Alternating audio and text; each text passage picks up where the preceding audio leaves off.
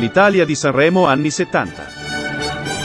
Dal millenovecentosettantadue al millenovecentottanta.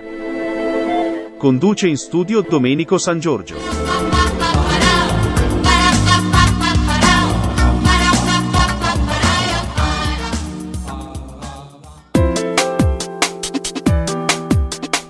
Cari amici, ben ritrovati all'Italia di Sanremo anni settanta. Un saluto a tutti voi da Domenico San Giorgio e ben sintonizzati sulle frequenze di Radio Voce della Speranza. venticinquesimo Festival della Canzone Italiana. Sanremo, ventisette febbraio, primo marzo millenovecentosettantacinque. Una data che ha lasciato un segno poco felice a questa edizione. Cominciamo così questa puntata, un po' triste, ma scopriremo più avanti il perché. Alla conduzione torna Mike Buongiorno, affiancato da Sabina Ciuffini, già a fianco del presentatore come valletta nel quiz a premi di Rischia Tutto. Come dicevo, si tratta di un'edizione considerata tra quelle di minor successo della storia del festival. Ci saranno infatti grossi problemi con il comune di Sanremo, che in quell'anno fu l'organizzatore della manifestazione, e anche con le case discografiche, che decisero di boicottarla, non inserendo cantanti celebri nel cast degli artisti in gara. Difatti, come vedremo, sarà un festival per il novantanove per cento fatto da esordienti, per molti dei quali sarà anche l'unica volta a Sanremo e addirittura altri non canteranno più, almeno in via ufficiale. Vincitrice del festival fu la ventiquattrenne Gilda con Ragazza del Sud, mentre seconda e terza si classificarono altre due artiste, le uniche in gara già affermate, Angela Luce e Rosanna Fratello. Due parole sulla cantante Gilda, pseudonimo di Rosangela Scalabrino, cantante e compositrice, attiva principalmente negli anni settanta, ha inciso un album e cinque singoli, una voce brillante. I testi delle sue canzoni erano spesso improntati sul tema dell'immigrazione interna dell'Italia meridionale, fenomeno caratteristico di quegli anni. Ha portato le sue canzoni nelle piazze e nei teatri in Italia, Svizzera, Belgio ed anche in Germania. Nel duemiladieci ha partecipato alla trasmissione I migliori anni, condotto da Carlo Conti.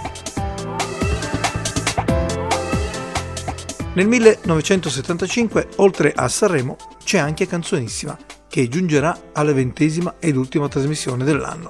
Vinceranno Wes e Dori Ghezzi con la canzone Un corpo e un'anima. Ed oggi, per il corridoio dei ricordi, vi propongo un mix di canzoni che non hanno conosciuto il palco di Sanremo, ma che in radio quell'anno riscuoteranno un gran successo, e sono veramente tante. E, come sempre, dopo questo mix daremo la parola a Diana, che ci racconterà cosa succedeva nel settantacinque in Italia e nel mondo. Allora, ascoltiamo questo mix di canzoni ricordo e poi la parola a Diana con Correva l'anno millenovecentosettantacinque. A tra poco.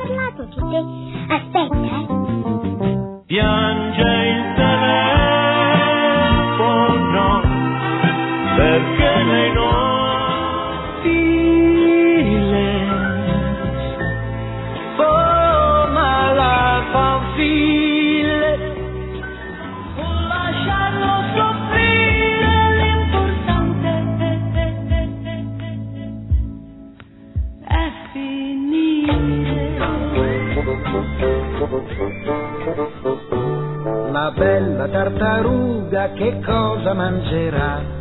Chi lo sa, chi lo sa. Due foglie di lattuga poi si riposerà.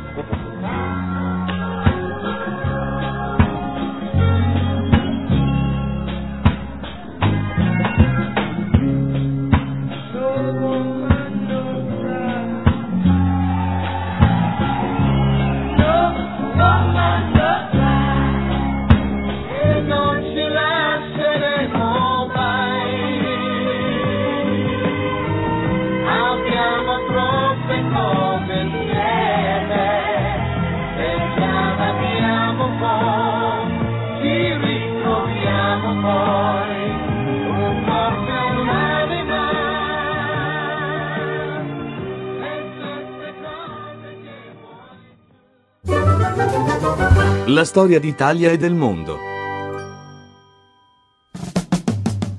Cari ascoltatori, un saluto da Diana. L'anno che conosceremo un po' di più in questa puntata è il millenovecentosettantacinque.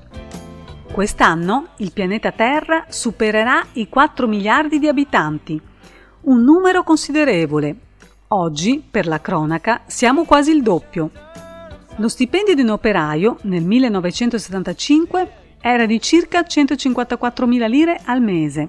Per un chilo di pane bisognava spendere quattrocentocinquanta lire, mentre un chilo di carne di manzo costava ben dieci volte di più del pane, ben quattromilacinquecento lire, e un litro di benzina costava trecentocinquanta lire. Il presidente del Consiglio è ancora Aldo Moro. È un anno ancora in forte crisi finanziaria. Nasceranno in quei mesi anche dei mini assegni di poche lire, una soluzione stranissima per risolvere non si sa che cosa. Presto questi assegni spariranno dalla circolazione senza averne più ricordo e utilità. Nel mondo dello spettacolo, il sei gennaio, dopo vent'anni di trasmissioni, vedremo l'ultima edizione televisiva di Canzonissima. Il venticinque gennaio, il presidente di Confindustria Giovanni Agnelli e i sindacati firmeranno un accordo per un particolare meccanismo della scala mobile che adeguerà i salari all'inflazione. Il ventinove gennaio in Italia entra in vigore la legge che istituisce il Ministero dei Beni Culturali. L'undici febbraio in Gran Bretagna Margaret Thatcher diventa la nuova leader del Partito Conservatore inglese. Il diciotto febbraio un comando delle Brigate Rosse guidato da Mara Cagol fa evadere Renato Curcio dal carcere di Casale Monferrato. Il quattro marzo in Gran Bretagna Charlie Chaplin viene nominato baronetto dalla regina Elisabetta. L'otto marzo in Italia verrà approvata la legge trentanove del settantacinque che abbasserà la maggiore età da ventuno a diciotto anni. Il ventisette marzo uscirà il primo film di Fantozzi. Il quattro aprile verrà fondata la Microsoft. Nel futuro vedo un computer su ogni scrivania e uno in ogni casa. Così il giovane Bill Gates si immaginava il domani. E a quanto pare fu proprio così. Il tredici aprile, in Libano, un attentato a Beirut è la causa scatenante dello scoppio della guerra civile, che durerà fino al millenovecentonovanta, causando centinaia di migliaia di morti. Il ventisette aprile, a Barcellona, durante il Gran Premio di Spagna di Formula uno, un'auto uscirà di pista e volerà tra la folla uccidendo cinque persone. Il trenta aprile, una notizia tanto attesa. Finisce la guerra in Vietnam. Il dieci maggio a Monte Carlo la Ferrari, dopo vent'anni, torna a vincere il Gran Premio di Monte Carlo con Niki Lauda. E il diciotto maggio la Juventus vince il suo sedicesimo scudetto. Il diciannove maggio in Italia, con la legge centocinquantuno del settantacinque, viene riformato il diritto di famiglia. È sancita la parità giuridica tra coniugi. Sarà attribuita ad entrambi la patria potestà.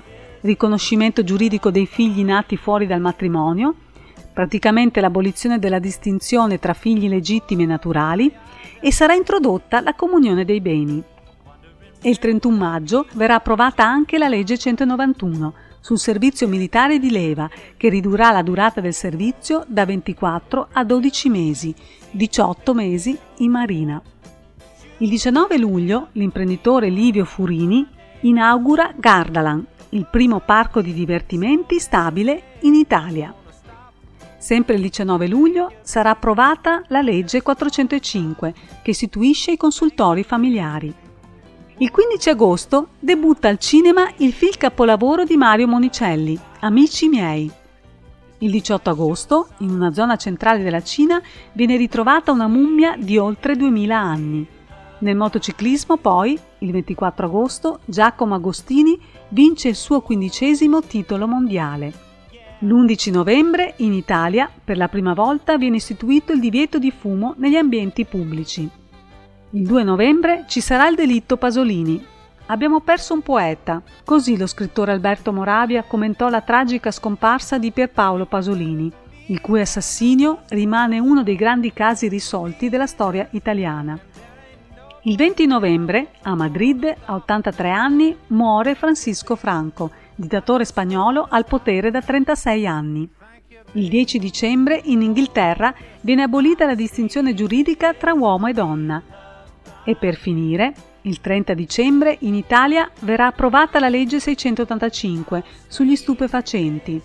Verrà stabilita una distinzione tra spacciatore e consumatore, verrà introdotta la distinzione tra droghe leggere e droghe pesanti e verrà stabilita la quantità per uso personale che prevede la non punibilità di chi ne fa uso.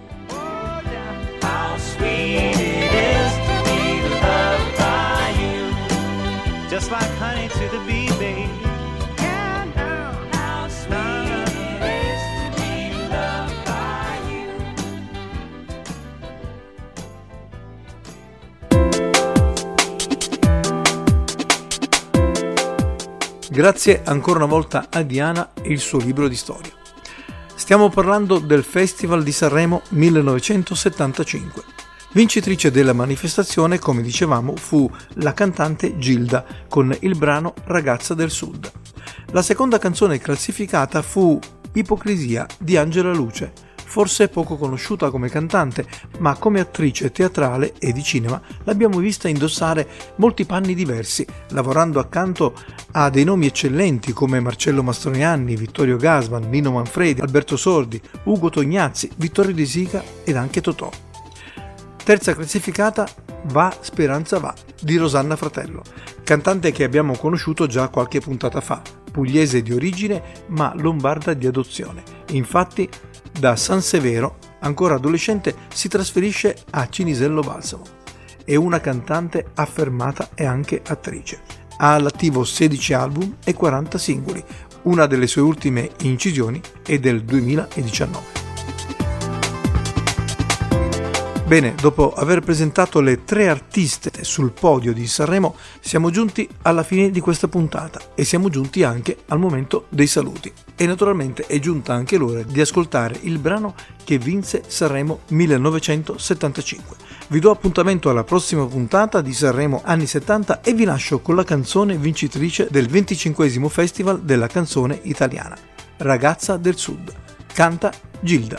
Buon ascolto e a risentirci.